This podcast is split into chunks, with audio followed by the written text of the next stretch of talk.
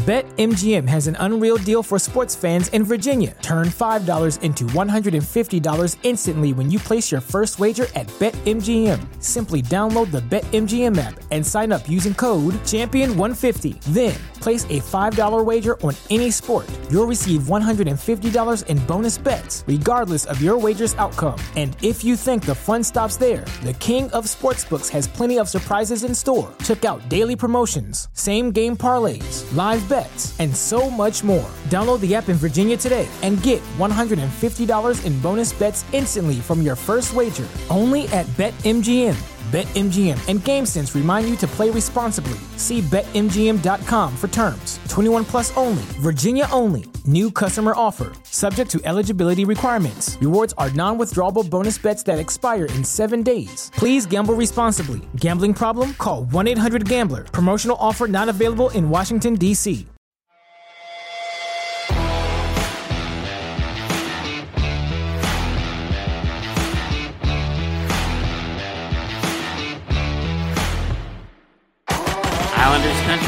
This is the Eyes on Isles podcast powered by the Fansided Sports Network. I am your host, Joe Buono. Follow me on Twitter at IslesFix and subscribe to our Monday through Friday Islanders newsletter.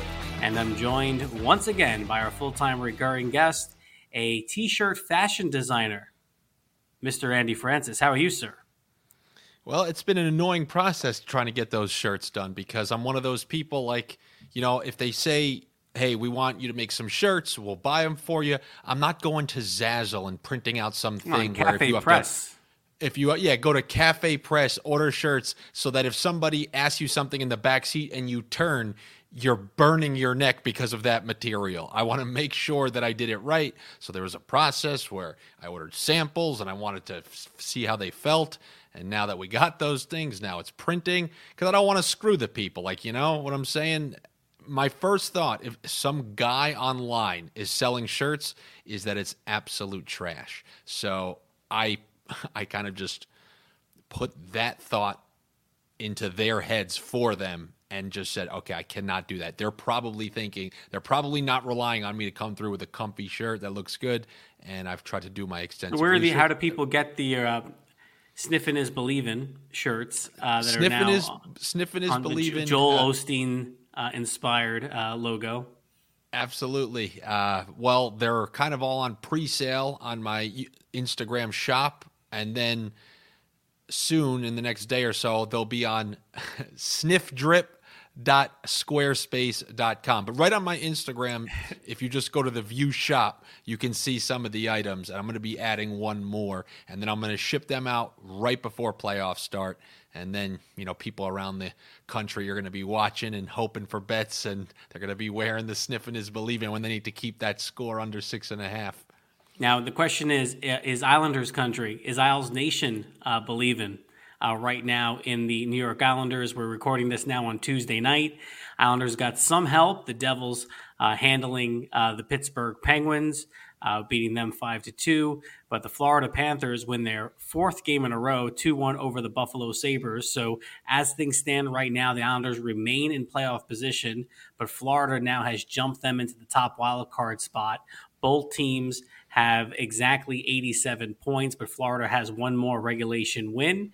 And Pittsburgh also has played the exact same amount of games right now, 78. They're one point behind the Islanders following tonight's loss to the New Jersey Devils, who are three points behind Carolina um, for that two seed overall and in the Metropolitan Division. So, obviously, a lot of attention for us as Islander fans on the wild card position, but still a lot to be decided as well when it comes to the Metropolitan Division. And I will say, Andy, I got a little I was a little overconfident. I felt like uh, you know we were we recorded right after the shootout victory over Washington, and I was just so yeah. surprised that they picked up that win. I was expecting them to lose uh, in the shootout once again, only get that one point. I was so invigorated by it that I just said, okay, they they're going to be all right. They're going to be in this playoff position.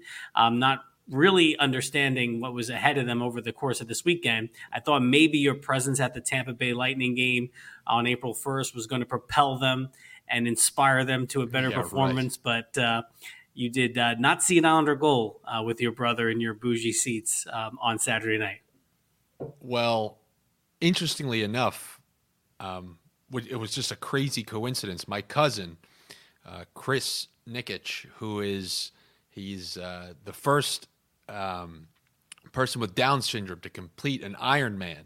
He dropped the puck for the opening faceoff, and I wasn't expecting him to be there. And oh all of a God. sudden, I I saw him, and then I texted him and went up to his.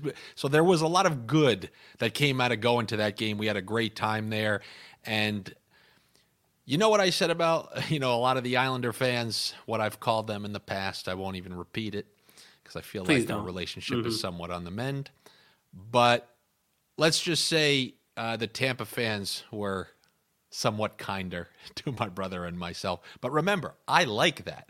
I like that Nick Bosa couldn't go into Philadelphia or Joey Bosa rather, and I like that they ridiculed him and they turned him into a social media uh, moment.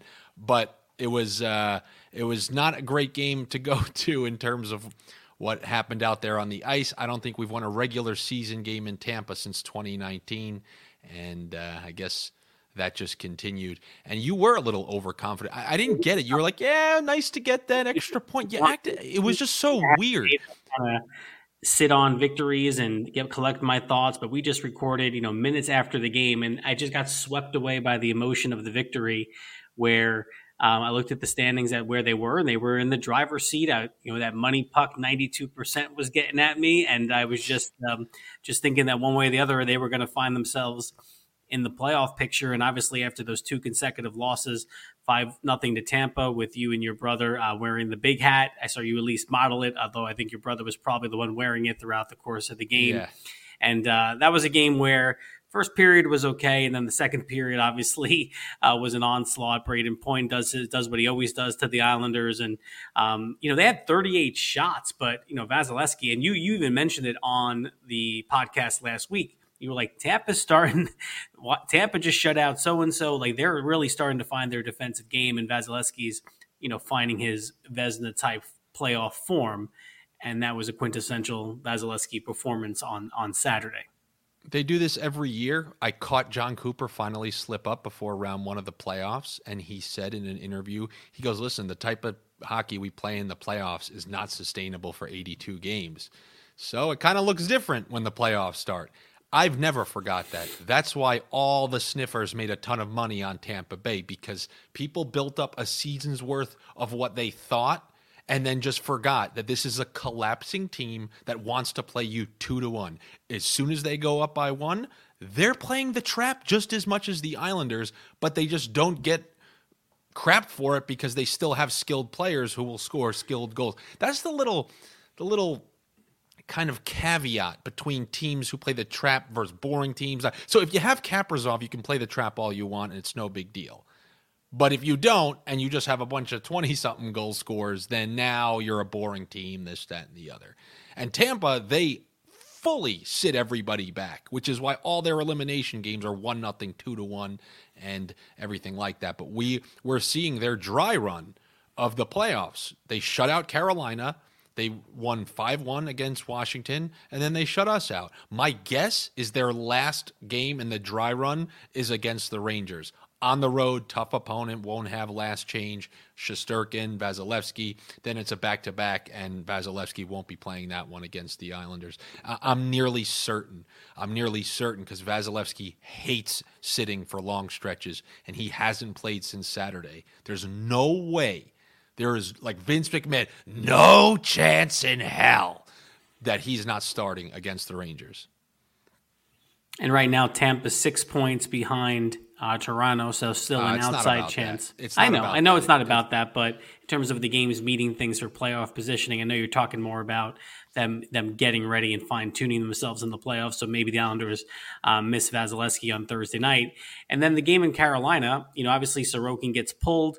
Uh, Varlamov comes in the third period. We don't know whether or not um, the plan was all along to play Sorokin or that extra rest was the reason why and uh, they get into a 2-1 game with Carolina. They get the Pierre Engvall goal, who uh, just continues to put up points and, and find ways to contribute uh, for this team. And you're thinking, not well, he set up the Pageau goal, excuse me, um, which was the Islanders' first goal since the Engvall goal and regulation that came in the second period against the Washington Capitals. So he continued to make things happen. And then you got to the third period, it was 20 minutes and it was 1 1. And it was just like, can you just steal a point in this game? Can you just get a point? That's all you were looking for at that point. You were like, can we just play 20 minutes, not give up much, and somehow come out of here with a point? And uh, of course, they give up the, give up the goal, and they had really no chances in this game. And I think that was uh, what was disappointing about it is that you know, and sometimes the effort is there and it doesn't translate into scoring. And we know how good Carolina is defensively. I think they've given up the second fewest goals in the league, only behind Boston. The Islanders just did not generate anything. Um, at one point, it looked like they had, you know, four high danger chances somewhere around the second period. And I swear I thought Natural Stat Trick was lying because it just didn't feel like they had any. And then they had the one power play towards the end of the game. Bo Horvat has the puck has the potential a point on his stick in the slot. I mean, it's exactly the player you want, exactly in the position you want. It wasn't like a horrible shot. He got it on net, but it was blocked aside by Andersen. But a goal that, you know, when he's going well, he's probably finding the twine. And uh, then, you know, had Sebastian Aho on Sebastian Aho, Aho crime. And uh, the final, you know, the kind of wiped out two minutes there towards the end. And that pretty much was was everything. And then I know that you caught caught this, and it was definitely a topic at practice earlier today. Was Rod Brind'Amour's comments um, about how looking at that game, the effort his team put out there, considering their position in the in the standings uh, compared to the Islanders. It's just nice to see somebody else notice that because throughout the whole course of the season, I just go, "Where's the desperation? Where, where, where's the team that like really needs this? That there, it's, it's, you know, balls to the wall, leave everything out on the ice.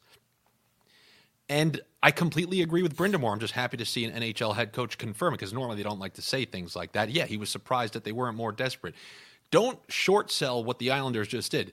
The Carolina Hurricanes, this is the absolute best stretch to be playing them.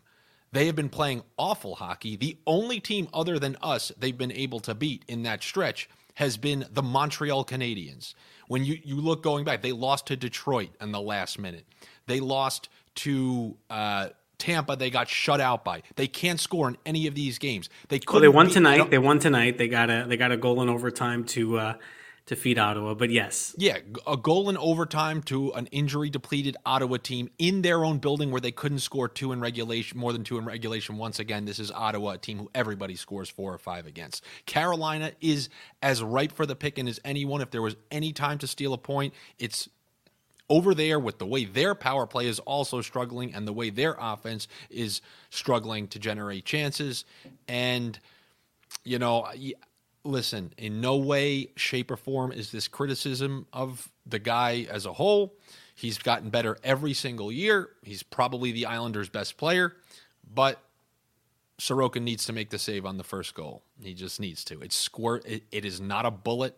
It's not. It's not labeled for the corner. It nicks his arm and trickles behind him. That was a soft shot. It wasn't directly from the slot. It was deep enough where my issue with him and it's been the same since his rookie year. He looks small. There's always a lot of net to shoot at. And when it comes to deeks and one timers, and we mentioned this during the shootout, that's where he excels. Covering the ice, one timers, getting across, covering up back doors. But when it comes to picking corners on him, and look at the second goal two on one, high in the net, straight in. That's my concern with him. And typically, that usually doesn't translate as well in the playoffs when there's a ton of traffic in front of the net. Usually it's the bigger goalies with better positioning that succeed the most. And, you know, we all remember what happened against Boston. They were picking corners on him left and right in the playoffs. But once again, that was, you know, two seasons ago. But he kind of really needs to make that save. He does. Yeah, we'll not pick on uh, Sorokin here during during this um, podcast no, here, no. but he does. It's not his I, game. It, I, will say this his, though. Yeah, he has he has a lot of stinkers too. I yeah. mean, you look at you'd be surprised. I think Islander fans, if you look back at the course of the games and look at the, just the game by games, how many four goal and five goal games that he's allowed. Now it's evened out in his goals against average because of the shutouts and, and obviously the stat earlier in the season about him having the highest percentage of the shootout shootouts. But you kind of ta- you can kind of there are games that kind of get away from him, and I don't know what the reason is, but the, there have been just too many. He's too good of a goaltender, and his reputation is too good to give up as many four and five goal games um, as as he had over the last couple of couple of seasons. Um, 100% game is not on him at all. He played fine. Uh, I'm just looking. What is the fake Thomas Hickey line? This period was a series of moments. Well, it is what that it is. game. That game was only a handful of chances, really, for both sides, and that save I think would have. Uh, you know, I think going into the third period, one nothing, that that kind of changes everything a little bit. But you know, it is what it is. It is what it is, and and what it is for the Islanders are are four games left now. After the weekend, they no longer held their destiny for the playoffs, um, considering that Pittsburgh could have finished with one point more than them, and then Florida, if they ran the table, would have at minimum more regulation wins. Um, now, with the way the game is unfolded Tuesday night, Islanders again, you know, control their own destiny, um, at least for a playoff spot. And you look right now at the remaining schedule. This Tampa game on Thursday on paper is by far the hardest. And um, I mean, they have been obviously this team's nemesis, knocking them out of the postseason on consecutive years in the conference finals, NHL semifinals, whatever you want to call it, in in, in 2021 this is a game where the crowd's got to be in there, and you got to, you know, if the three consecutive days off, and we'll get into kind of what they were doing on the power play in a second. It's going to be hard. It kind of feels, and I know Andy, I don't want to jump ahead like I did last week, but it kind of feels like if they win this game, they're going to make the playoffs, even though you have these other three games to play. How it can feels, you say something like that after you've seen them lose to Columbus, Buffalo, things like that? They, along with Pittsburgh, along with Florida, all of them can lose any game at any time. Like from the movie Scream, everybody's a suspect. Well, same thing. Each of these teams are suspect, and they can lose any of them. They I guess what I'm can. trying to say is if they're going to make the postseason, it feels like they will win this game, and there'll be some combination of points in the last three. If they lose on Thursday and now have lost three consecutive games and again kind of fall back and no longer control their destiny. The confidence level in in the, their ability to you know probably have to run the table for all three games after that seems unlikely. Now anything can happen you know, there could, you know, there could be unlikely heroes. You can have Matt Barzal make it a, a, Willis Reed, may rest in peace type, come back on, come back for a game and be an emotional boost. Uh, he skated again uh, before the team took practice here on Tuesday, or maybe Bo Horvat finally gets hot. A lot of things obviously can happen, but it feels okay that it would be really hard to run the table after a third consecutive loss, starting with Philadelphia on Saturday night it feels like they need to get certainly one, but but more realistically, two points uh, against an opponent opponent that's given them fits. Can you imagine if Brayden Point like spearheads a win and he essentially eliminates us from the playoffs for the third time in four years? I think that Tampa game just, I guess, take to agree with sniff, me. What that that if they lose that game, the confidence in them to win three straight kind of goes out the window? Okay, yeah.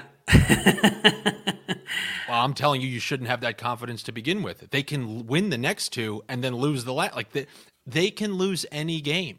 And I'm sorry to like break that to you, but I don't know how I, no one has learned that to this point. But as far as that Thursday game goes, I'm supremely confident they're going to win that game. Be just because you know you take the sniffer part of me. I know what Tampa's doing. They do this year after year. They're doing their dry run. Wednesday's literally their dress rehearsal, and Thursday is the Elliott, and all their veterans are going to get minimal minutes. You're going to see them run their depth players way more on the ice than they are. It means nothing to them. But the Wednesday game really is a test because that's not going to be too dissimilar when, look, they're opening the playoffs to start in Toronto, okay? Uh, the MSG of the North up there. So when you consider the rivalry that they built with the Rangers. You know the Rangers want to beat them to send a message too. So there is going to be you know, there's going to be good energy in that building, and that's a game that I think Tampa's going to want to put a nice little exclamation point on this little dry run that they've been going through. And then I truly believe they're going to be mailing it in the next night.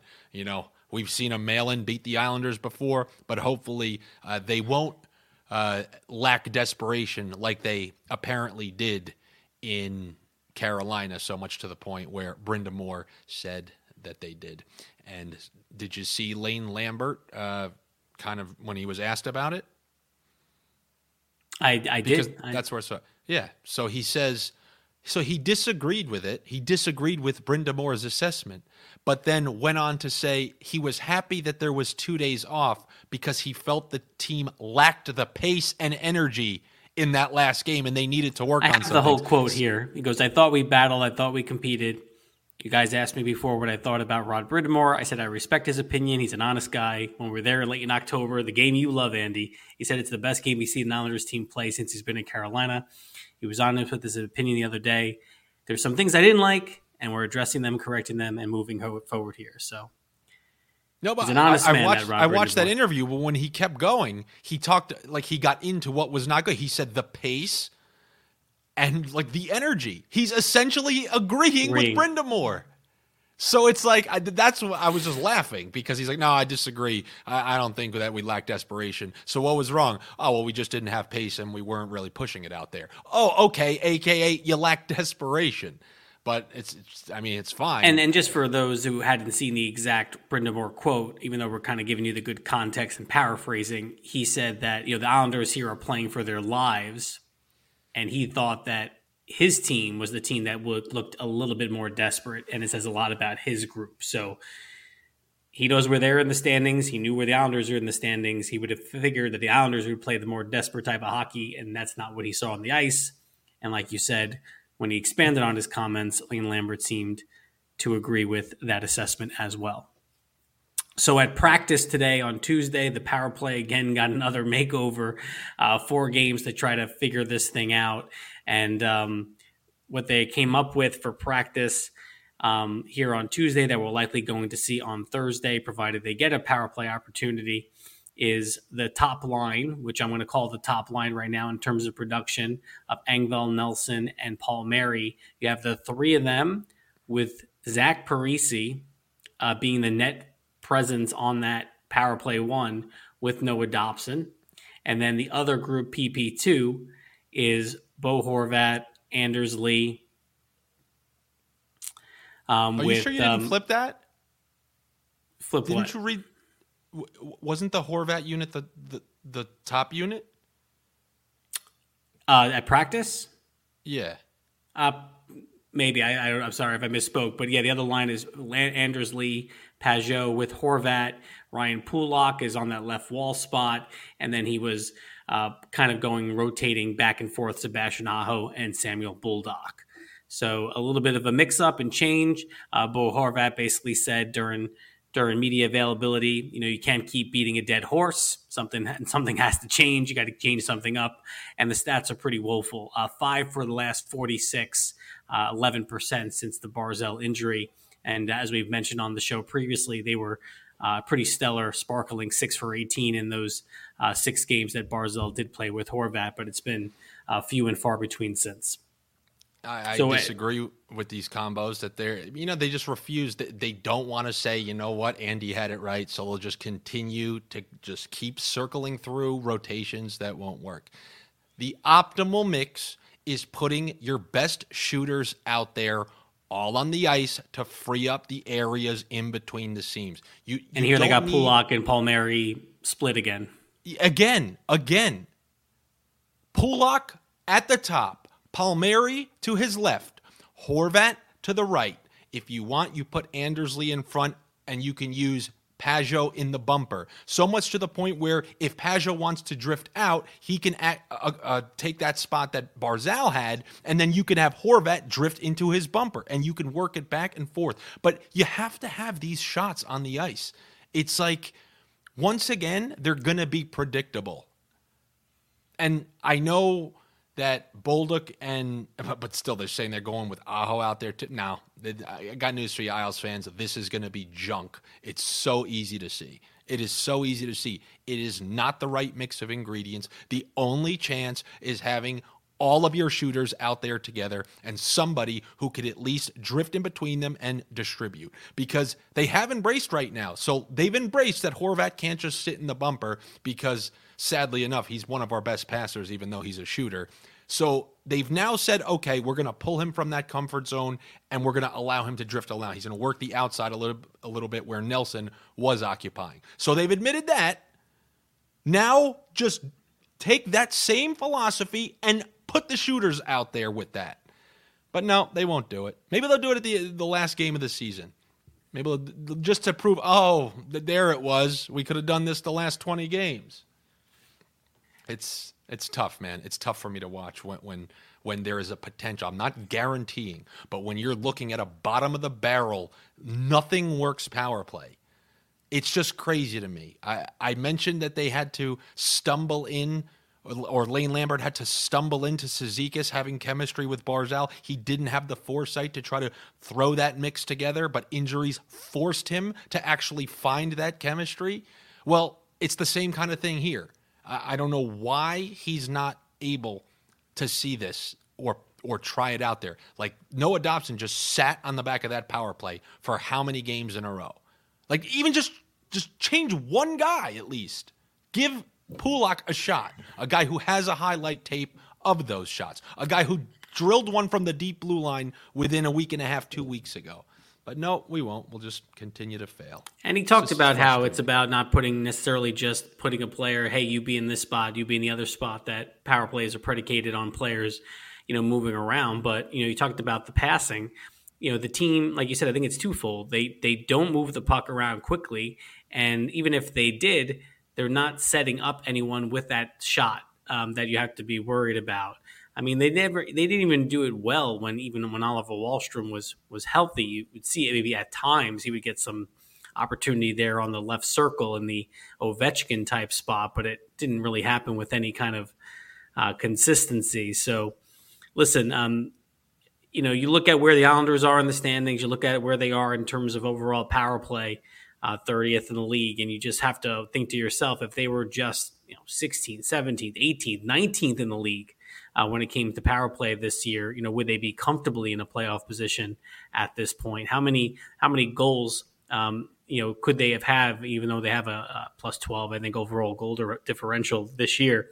You know, if they just had an average power play as opposed to one that's, you know, been beyond bad and is often giving up the better opportunities shorthanded uh, when they do have the man advantage. So it doesn't look like Andy, you're going to get your way uh, come Thursday. Um, hopefully, it's hopefully there's a spark there. I mean, it's not it's not like they're trying to do the exact same thing over and over again, but they kind of are in the same way. I kind of disagree. Moving, and that's what, They've that's been doing this for at. Like, how long already? It's it's like they're shuffling around the pieces, but it's not creating the mix that's fundamentally different um, per se. And certainly, you don't think that they're you know, coaching them any different at this point. They're probably saying the exact same things they've been saying all year and emphasizing the same things that they've been emphasizing all year. And just a matter of, you know, will there be some kind of spark uh, lit when you have a certain mix there?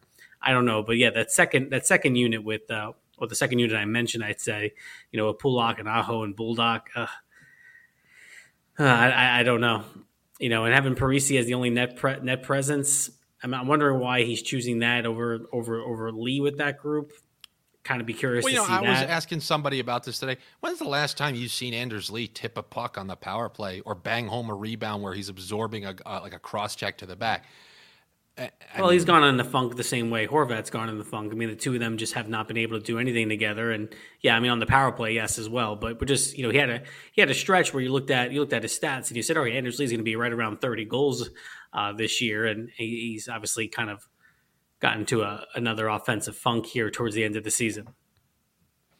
Yeah, I'm just saying, like you know, I don't think you should be too, you know, when you're talking about a net front presence, they're the last link. Like they're okay, you're getting pucks to the net, like you are getting those one timers, you're getting shots through, and then they're the person who's got to be able to put themselves in position to either tip the puck, tip the puck, or uh, clean up loose rebounds. But we're not even at that point yet. So I guess that's kind of where some of Anders Lee's struggles come from. Yeah, but, Lee's got one goal in the last.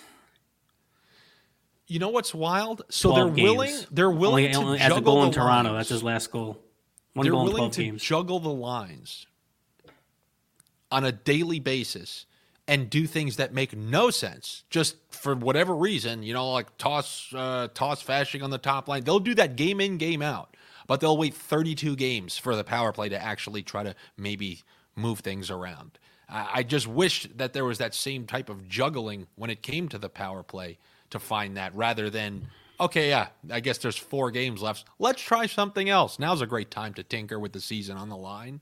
And this isn't uh, much of a tinker, but second consecutive time with back to backs, Holmstrom out and Bailey in, and I, you know, you know, the idea that like, oh, we got to keep players fresh. I mean, Simon Holmstrom is what twenty one years old. That's not like you're not fresh. really worried. Yeah, he's fresh. It's not. It's, it's not like well, if it was the reverse where you're like, well, Bailey, I don't want to play him back to back nights. I'm going to insert the young guy, and if he was playing well, you could kind of make sense. But to have him just be a healthy scratch and kind of obviously is kind of on his way so he's obviously out of the, out of the rotation regularly at, at this point. But to kind of throw him these token games both times on these back to backs, I don't understand what the yep, purpose just come was in, Come in and get a loss with Bailey. That's it. Pull him on, get a loss. Just like that Buffalo game where he, he could have. Yeah, if he had half goal. of a wheel. Yeah, if he had half of a wheel, he would have been able to catch up with him. But just no lessons learned from that. And I'm just going to say something about Holmstrom because I understand there may be some people who use that single factor analysis where they just say, oh, what do you mean? He has three goals. Bailey has three goals. Look at that. Well, if you were to ask Islanders fans, I think it's pretty understood that the reason their season turned around, especially post Barzal injury, is what would you say that it was? Defense, structure. 100%. And the majority of people, they're not really like that's what people were saying. Ah, oh, they went back to the Trotz way. It's about the. So if we now all agree that the Trotz way is what got us into this, then we're focusing on defense. So why would you put one of take one of the worst defensive players and insert him into the lineup at the expense of one of the best defensive players? Because remember, you just said and I'm, I'm a th- theoretical you, not you, Joe. Yeah. But a theoretical you just admitted, yeah, we're doing it the Trotz way. So if you're trying to maximize the Trotz way, why are you putting in your biggest defensive liability at forward at the expense of essentially your best or second best defensive forward? Just cement Holmstrom on the third line, make it a shutdown unit. That's what they are. Already has Pageau. And any offense that springs from that is a bonus. How is this difficult to understand? It, yeah, without without not, knowing the obviously the conversations that were had, it's almost like you know, and Lambert's obviously has made Bailey a healthy scratch more than Barry Trotz did, and you know, I think Bailey's play has fallen off. Um, you know, and obviously a lot of people were not happy with his play prior to the last uh, couple seasons, but it's fallen off since then, and it's almost like he's owing him these opportunities on these back to backs because of him being, you know, a veteran and, and a good guy. And I don't know what the reasoning is because you can't find, other than the fact that Holmstrom's not giving you offense. But again, the way they're winning games were not built necessarily on that spot giving you offense and you watch Bailey and these opportunities he's had, it's not like all of a sudden you're seeing him skate at a different level that he has or look like he's playing more desperate as an individual, uh, given what his current state is with the team and that he's not guaranteed a spot uh, within the four within the four lines. You, are just not seeing it. He's just kind of playing the same game that we've seen all year. Um, before we take a break, I just want to address a couple things on the blue line. Alexander Romanov did not practice again on Tuesday. He got tackled, kind of pulled down from the ground from Corey Perry, Corey Perry um, in Tampa. Has an upper body injury. He obviously has been playing really well in the in the second half of the season. So that means, you know, Aho was healthy enough to come back. He got inserted in the lineup. It also means Samuel Bolduc's right now. So, you know, one of the Islander better defensemen, and he had been playing so well with Ryan Pulock. Uh, Romanov is out. And then just Noah Dobson. Um, you know, a lot of chatter online. Uh, on social media. I usually don't kind of get involved, don't have the time during the course of the day to do that. But he's, you know, you mentioned kind of the, oh, people look at Bailey, oh, he has three goals, Holmstrom has three goals. Dobson is one of these players where it's hard to get a feel as to what their proper assessment of him should be because it's almost like the, the, the people that are detractors of Dobson are almost detractors be- against the perception of how certain fans have of him because he scores goals and that he's a kind of an offensive defenseman and that he's young. That if you just looked at him on the surface, you would recognize he's a 23 year old player. He has some good offensive skills. He's not hasn't really progressed defensively, but he's still an overall plus value, I think, on most NHL teams. But there's a, a segment I think of the fan base has just kind of seen enough of him uh, defensively, where they're very frustrated with the player he has not yet become, and then you have another segment of the of the fan base that still feel like he has this huge ceiling. It's very very interesting kind of the perceptions around Dobson are, are really all over the place, I think, from a fan base perspective. Well, because of the same reason you'd have people want to bench Holmstrom because he isn't putting up points are the same people who will support Dobson to no end because he is put. It's just points, points. I don't care. Minus five doesn't matter. I got three points, and that's all I wanted. This guy got three points, and I could say he has this many points. Makes points, points, usually points, one points, bad, points. bad defensive either decision or, or play a game. Like so easily. I'm going to say what. It, I mean, that's really being kind. But this all stems for me from when he played with Trotz, and Trotz correctly benched him in the third period of every single playoff game that was within a goal because that is what you had to do with him. Like he would literally would would one goal would be the difference in a game, especially in a series like that Boston series. So that that's what happened. And here's the thing: I understand that he's very young. But typically, whether it's Rasmus Dahlin or whatnot, from 20 to 21, from 20 to 22, 20 to 20, 22 to 23, you see these incremental gains. He's actually getting progressively worse. He's losing the little confidence that he did. There's a reason people are saying, I get nervous every time he touches the puck because it's like dawning on him. All right, well, there isn't going to be this magic. People keep saying, "No, he's going to get bigger, man. He's going to get bigger. He's going to get bigger." It doesn't take six years to show who you are in the NHL. This is not 1984. You would have seen a certain amount of strides made in the defensive end, and we're not asking him to be a great shutdown player like that. Whoever, whatever ridiculous person tried comparing him to Victor Hedman because he put up the same points as Victor Hedman. Victor Hedman was tasked with Adam Pelech's defensive role, and you got Noah Dobson. What Noah Dobson, everybody's just gushing over, that was just a bonus from Hedman. His main job was being a six-six defenseman who, or a six-four defenseman who's going to shut down the other team's top line. And he got no power play minutes because Dan Boyle was still there. So to to take Dobson's current totals, which as we learned with Bailey, you can accumulate point totals if you're just buried on the top power play. And then compare that with Hedman's, who's probably most of his came at five on five because Boyle was on that top power play. It's just such a false equivalency. And I hate to sound cranky, but it's just ridiculous. Like, I, I there's no, it's this gaslighting thing. Everybody well, I saw the same, I saw other. the same, um, you know, back and forth online that you, you, you saw, which, you know, kind of, is the reason why I brought it up. And and I guess it's like, why do we have to compare him to Victor Hedman?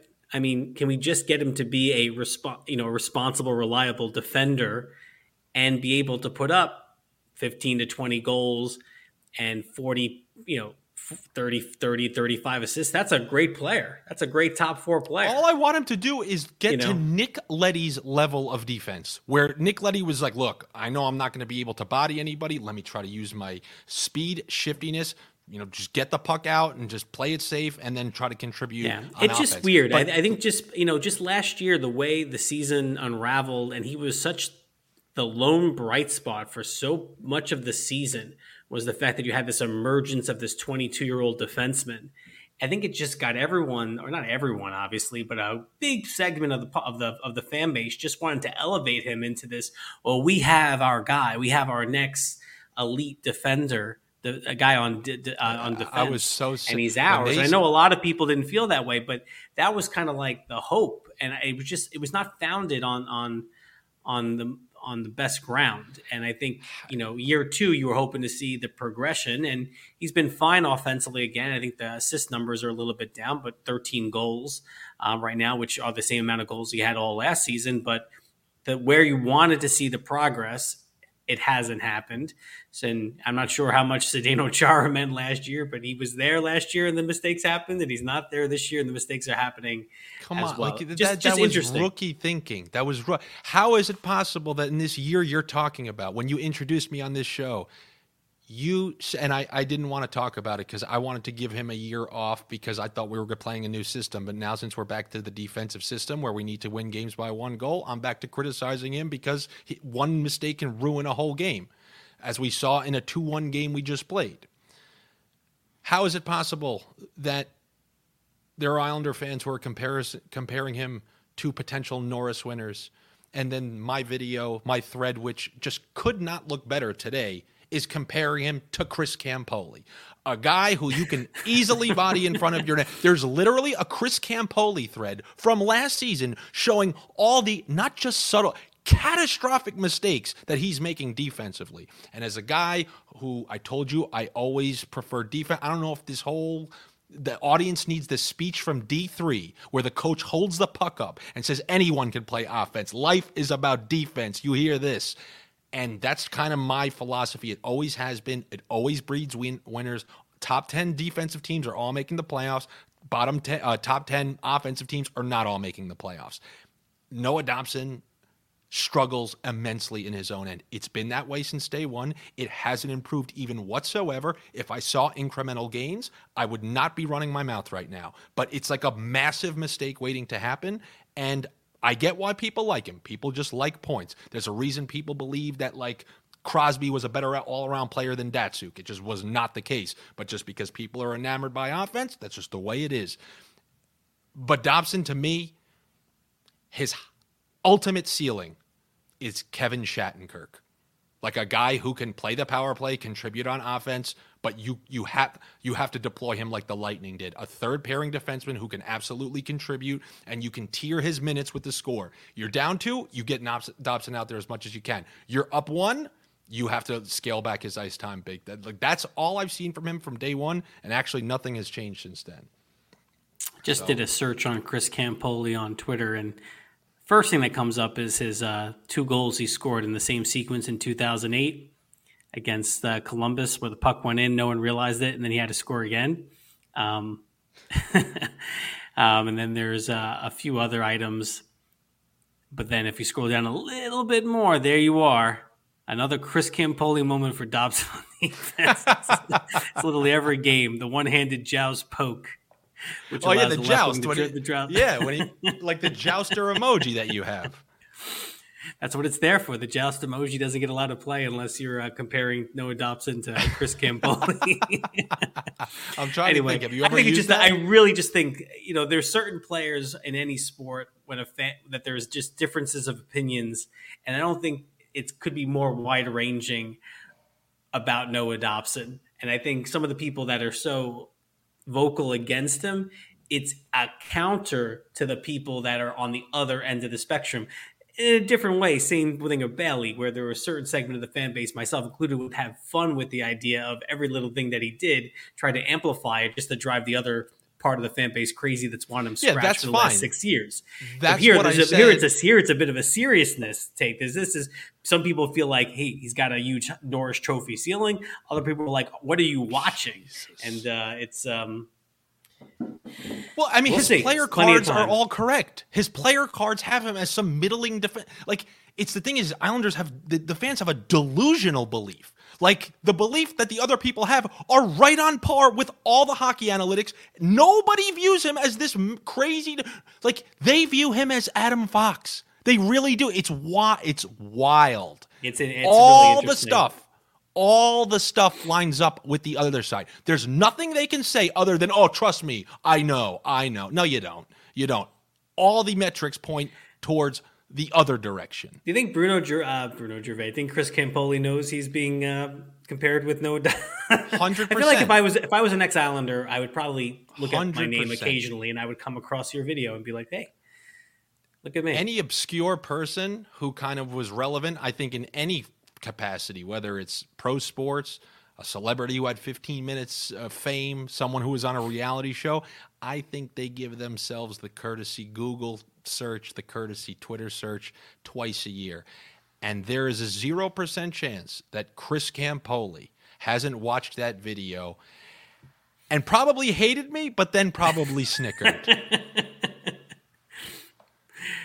Oh boy! All right, listen. Let's take a break. Uh, we'll come back to a few more things. You're listening to the Eyes on Isles podcast. Joe Buono and Andy Francess We'll be right back. BetMGM has an unreal deal for sports fans in Virginia. Turn $5 into $150 instantly when you place your first wager at BetMGM. Simply download the BetMGM app and sign up using code Champion150. Then Place a $5 wager on any sport. You'll receive $150 in bonus bets, regardless of your wager's outcome. And if you think the fun stops there, the King of Sportsbooks has plenty of surprises in store. Check out daily promotions, same game parlays, live bets, and so much more. Download the app in Virginia today and get $150 in bonus bets instantly from your first wager only at BetMGM. BetMGM and GameSense remind you to play responsibly. See BetMGM.com for terms. 21 plus only, Virginia only. New customer offer, subject to eligibility requirements. Rewards are non withdrawable bonus bets that expire in seven days. Please gamble responsibly. Gambling problem? Call 1 800 Gambler. Promotional offer not available in Washington, D.C. Say goodbye to your credit card rewards. Greedy corporate mega stores, led by Walmart and Target, are pushing for a law in Congress to take away your hard earned cash back and travel points to line their pockets. The Durbin Marshall credit card bill would enact harmful credit card routing mandates that would end credit card rewards as we know it. If you love your credit card rewards, tell your lawmakers hands off my rewards. Tell them to oppose the Durbin Marshall credit card bill. Joe Buono and Andy Francess, Eyes on Isles podcast, the preferred podcast of one Chris Campoli, who I continue to find things about him on social media that maybe he's looked up. Uh, Did you know last year when Noah Dobson scored in the first two Islander games, he joined Chris Campoli as the only Islander defenseman to score in the first two games exactly. of the season? Well, they better be prepared to be linked for a long time because there's going to be a lot of parallels the rest of the way. um, all right. Well, other than watching Islander hockey, this is a, a very big week that I'm super excited for. Um, I am going to opening day at Citi Field. Now, you'll be proud of me. I barely watched each of the last two Met games, um, which they've gotten shut out and have allowed nine runs or more in both to the Brewers. Uh, I think the first time that's happened in franchise history. But I'm excited to be there. It's gonna be like 70 degrees on Thursday. It's going to be pretty cool, and then kind of come home and get settled in there for the Islander Tampa you Bay know game. Why? You want to know why it's going to be 70? Why is it going to be 70? You're coming back home. Coming to town. Oh, you there it is. It You're bringing the Gulf you know, Stream with you. It's a sniffer's delight. Are you coming in for the for for Easter? For the holiday yeah. Holy yes. Week. Yeah, we're coming in. We're going to be real holy. You bringing the hat on the flight? Is your brother bringing the hat on the flight? You can put it in the I overhead. Know, I, I, think I'm going to bring some sniff drip for you. I think I'm going to bring some sniff drip. know what you should do? You should like have like a um, like take a video for your Instagram or something where like you're packing and then your suitcase is just all different of the sample shirts it's well, just like a, it's, the only thing that, it's the only thing that you're wearing is is uh, the sniffing is believing shirts, and it's a, and then wild. I think for Holy Week to have that type of messaging on your that is really funny. That actually is funny.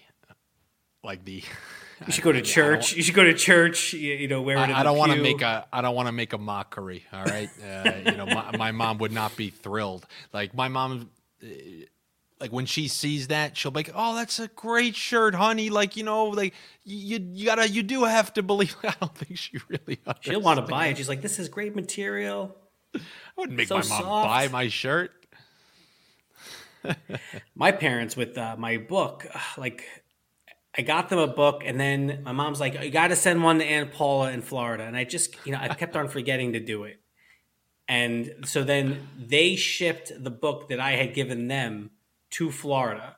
And then she's like, now you got to get me another book. And I'm like, all right, order it. I don't know how. Um, I just, it's like a daily thing um, going on with them um, related to that book. But yeah, this is Holy Week as well uh, for the Catholics. And there's By the way, Passover don't, don't, don't feel bad don't feel bad. I have to record shows for my mom in New York. I have. Well, I remember the Uber you had to. You had to. Yeah, you had to get the Uber for her to home. That's more Florida understandable in the moment. The fact is, it will be three o'clock. Can you record the so and so for me? Today? So through the whole time, you can't figure out channel five forward, forward, forward, record like this is like Joey, Daddy's gonna call you. He's gonna give you the Discover card. You got to place the order for me. I'm like, oh my god, like always like in the middle of my workday, like as if I'm not doing anything else. I got to place the the order on the Discover card. Um, but yeah, but Holy Week got Passover going on. Uh, Thursday, um, we got um, I got the Met game, I got the Lightning game to kind of come home to. Um, and then you kind of have uh, the weekend, got a bunch of Easter egg hunts. You have a couple kids, Easter egg hunts. I never knew the amount of Easter egg hunts that go on. Like Easter egg hunting is like a season in suburbia. Like it's not just one day at the school. There are things happening two weeks prior to Easter or around Easter egg hunts. We're hosting one at the house, and we have another one on Saturday. That's all before Easter. Now, on Easter Sunday itself, a little bit different for me this year, I will be at UBS Arena on Easter Sunday um, because Bruce Springsteen is there, and I got tickets. Ah. Did not know that it was going to be Easter Sunday show for Bruce. Uh, fortunately, I have someone to watch the kids. Uh, going out to Long Island, probably leaving around 4:30, 5 o'clock. I'm super excited. I took off on Monday. Um, so that's my Holy Week. Very different than when I was um, younger because I was a you know Catholic school altar server type, and uh, Holy Week was that was prime time as an altar server. You got very very busy. You got you got Holy Thursday. You got to roll that into Good Friday. Good Friday used to have a rehearsal during the day because you had it was a three hour mass you had to prepare for. Holy Saturday, Easter Sunday, just a gauntlet of four consecutive days at church. Uh, don't do that quite a bit anymore. Uh, but uh, you know, I'm looking forward to this week between Mets not having to, uh, taking off some days from work, Islander hockey, Springsteen. I got I got big hopes. I got I'm, I'm getting ahead of myself again, but I'm getting really excited about the uh, potential here for this weekend. Yeah, and also remember for these, uh, it's it's got to be wild card one. It can't yeah. be wild card two.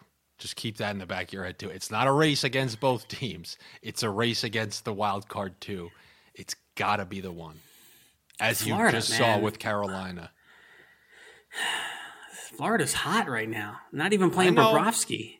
Kind of hate, you know. I mean, Islander fans know with these backup goaltenders late in the year. You know, Dubielewicz in 2007 winning uh, four games in a row, and then I think uh, Lions look, won now four straight. Look, the good teams have come through for us, and the bad ones have not. So, Pittsburgh, they lost to Jersey, they lost to Boston. They, they got your Minnesota Wild next. They got Andy's Minnesota Wild who have clinched already. Oh, but what are you kidding me? They're they're two points up on Colorado, who have two yeah, games in hand. If I know, they won, yeah, so they have tons to play for. But on the other side, Florida has had a cupcake couple of games. Now we'll see how hard Toronto plays against them, but they have a Toronto and Carolina they have a Carolina. Yes, and, and we'll Carolina see if Carolina probably, the game. They, they probably something tells me they they, I think they will. You know, because that, you know that uh that Devils as long as the Devils keep winning, I, I guess mm-hmm. you're right. We, we, will see. We'll, we'll see. no, it's a lot. It's exciting. It's all going to happen the next uh, eight nine days here um, to, to wrap up, and and uh, you know it's been a while since the Islanders have been in this type of a race. Um, yeah, obviously the, the all three years they made the playoffs under Barry Trotz, there was really not a concern about them, you know, making the playoffs. You know, 14 and 15, 15 and 16, same deal. You know, 2013 that shortened season, getting the eighth spot you know, the last couple games didn't really mean anything, but you know, it was a little bit of a race towards the end. You probably have to go all the way back to that 2007, which was incredibly wild. And obviously, there's some parallels there of getting Ryan Smyth, and here you're getting Bo Horvat, and kind of the acquisition and where you were when you made that type of move. Of course, Horvat has an extension, and, and Smith did not. Um, so we don't know how wild it's going to get over the last few uh, few days. That was actually on Easter Sunday, by the way. The uh, the poke check from Dubielewicz was on Easter Sunday. I remember uh, yeah. uh, watching that and holding off of uh, going to where we had to go to as a family until uh, the Islander Devil game was over. You know, family was not too pleased with me uh, for that. Um, what do you what do you got going on besides just being around? Anything else that you need to do while in New York? Genovese is closed. You can't go to the pharmacy anymore. Anything else you need to, you need to do? Get it get any Santa costumes. Uh, I don't know. Enjoy. anyone enjoy... you need to see? Anyone you need to see besides family? Like yeah, like uh... when you get older, you don't even know anybody anymore. Like my group went from 36 down to I think I'm down to two. I think I have two stragglers left, and that is that. No, I have people to see, but um, what do you, mean? Like they don't fan... they don't do anything anymore, or they're just not around? They're not. How do you? They're not like, in New York. Oh yeah. I seen those pictures of you uh, in meat packing. You know how many of those people you talk to or see? See, you see them once. My meat packing photos, I'm all like, still. I talk to those guys all the time. They're all the same. No, no. talk. Yeah, same thing here. We have a fantasy. We're on the same league. Talk, But to actually go hang out with them, when was the last time you saw them? I know when. Weddings and funerals. That's the only time you see your lifelong friends. I'll see a couple of them After a opening certain day, age. Thankfully. But yeah, you're right. Okay. Tell you what, the girls are much better at getting together than the guys. I don't know what Yeah, it they. Friendsgiving and stuff like that. I, I don't know. Yeah, they have these made up uh, holidays and, and excuses and things to go. My wife, I mean, once a month they put dates on the calendar. They meet up. They go out for dinner in the city. We could, we would never, we never, we have no energy to do it. I don't know. No one wants to organize it. No one wants to put it together. We're all just uh, lazy about it. Well, there you go. Then now you just answered your own question about who I'm going to be seeing. You know, it's a whole like you got to understand. Even when I was like, you want to see an Islander game? Like, oh, what about parking? These are all What are, about are those the- guys what married about with kids? Are those guys married with kids, or are they kind of uh, bachelors like like yourself? Here's the news: if you're married with kids, you're part of this. Like, yes, those two people I told you, they're the last stragglers, and you know we'll just hang out, watch a game or something. It doesn't have to be some big thing. With with the, with with one of your married friends, just saying, "Hey, you want to come over, watch the game?" That is even a massive production.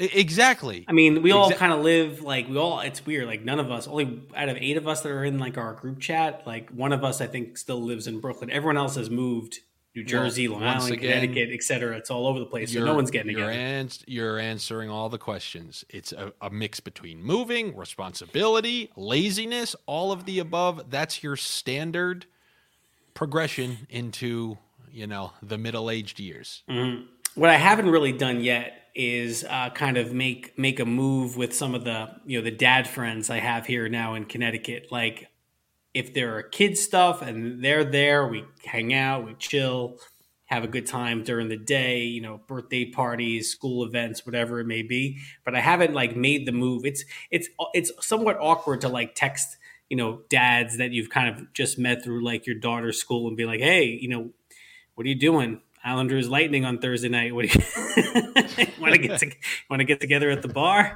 You know, like I haven't been able to make that move quite yet. You know, so uh, we'll see. I have better luck for things like you know. Uh, Kind of like, oh, let's watch the AFC chant, like you know, playoffs where you can maybe get a Sunday or something like that. That usually is better. And if there are younger people listening, I mean, we, we must sound real miserable right It's going to happen to you. I didn't think it was going to happen to me. It's going to happen to you too.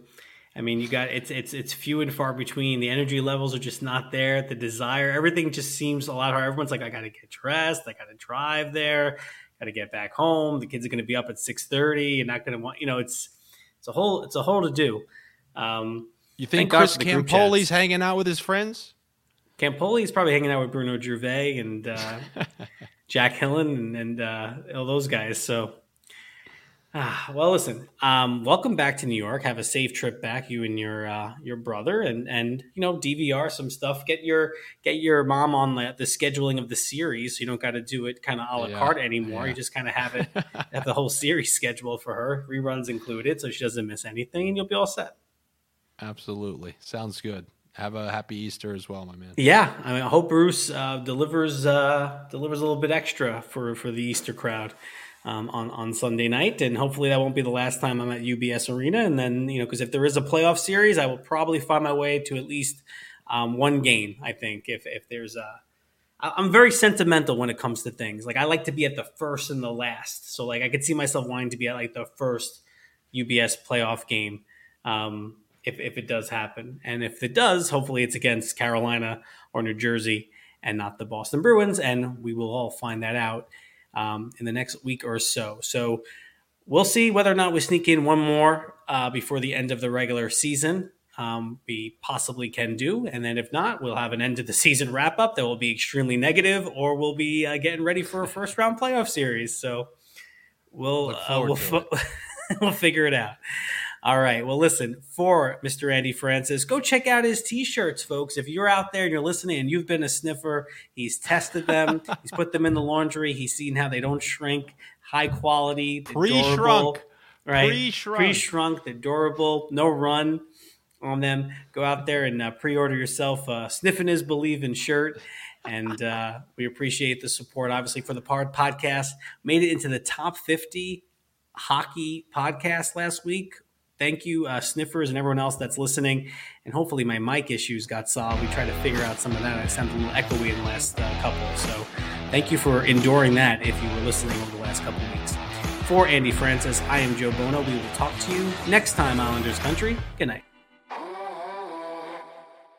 BetMGM has an unreal deal for sports fans in Virginia. Turn $5 into $150 instantly when you place your first wager at BetMGM. Simply download the BetMGM app and sign up using code Champion150. Then, place a $5 wager on any sport. You'll receive $150 in bonus bets, regardless of your wager's outcome. And if you think the fun stops there, the King of Sportsbooks has plenty of surprises in store. Check out daily promotions, same game parlays, live bets, and so much more. Download the app in Virginia today and get $150 in bonus bets instantly from your first wager only at BetMGM. BetMGM and GameSense remind you to play responsibly. See BetMGM.com for terms. 21 plus only, Virginia only. New customer offer, subject to eligibility requirements. Rewards are non withdrawable bonus bets that expire in seven days. Please gamble responsibly. Gambling problem? Call 1 800 Gambler. Promotional offer not available in Washington, D.C.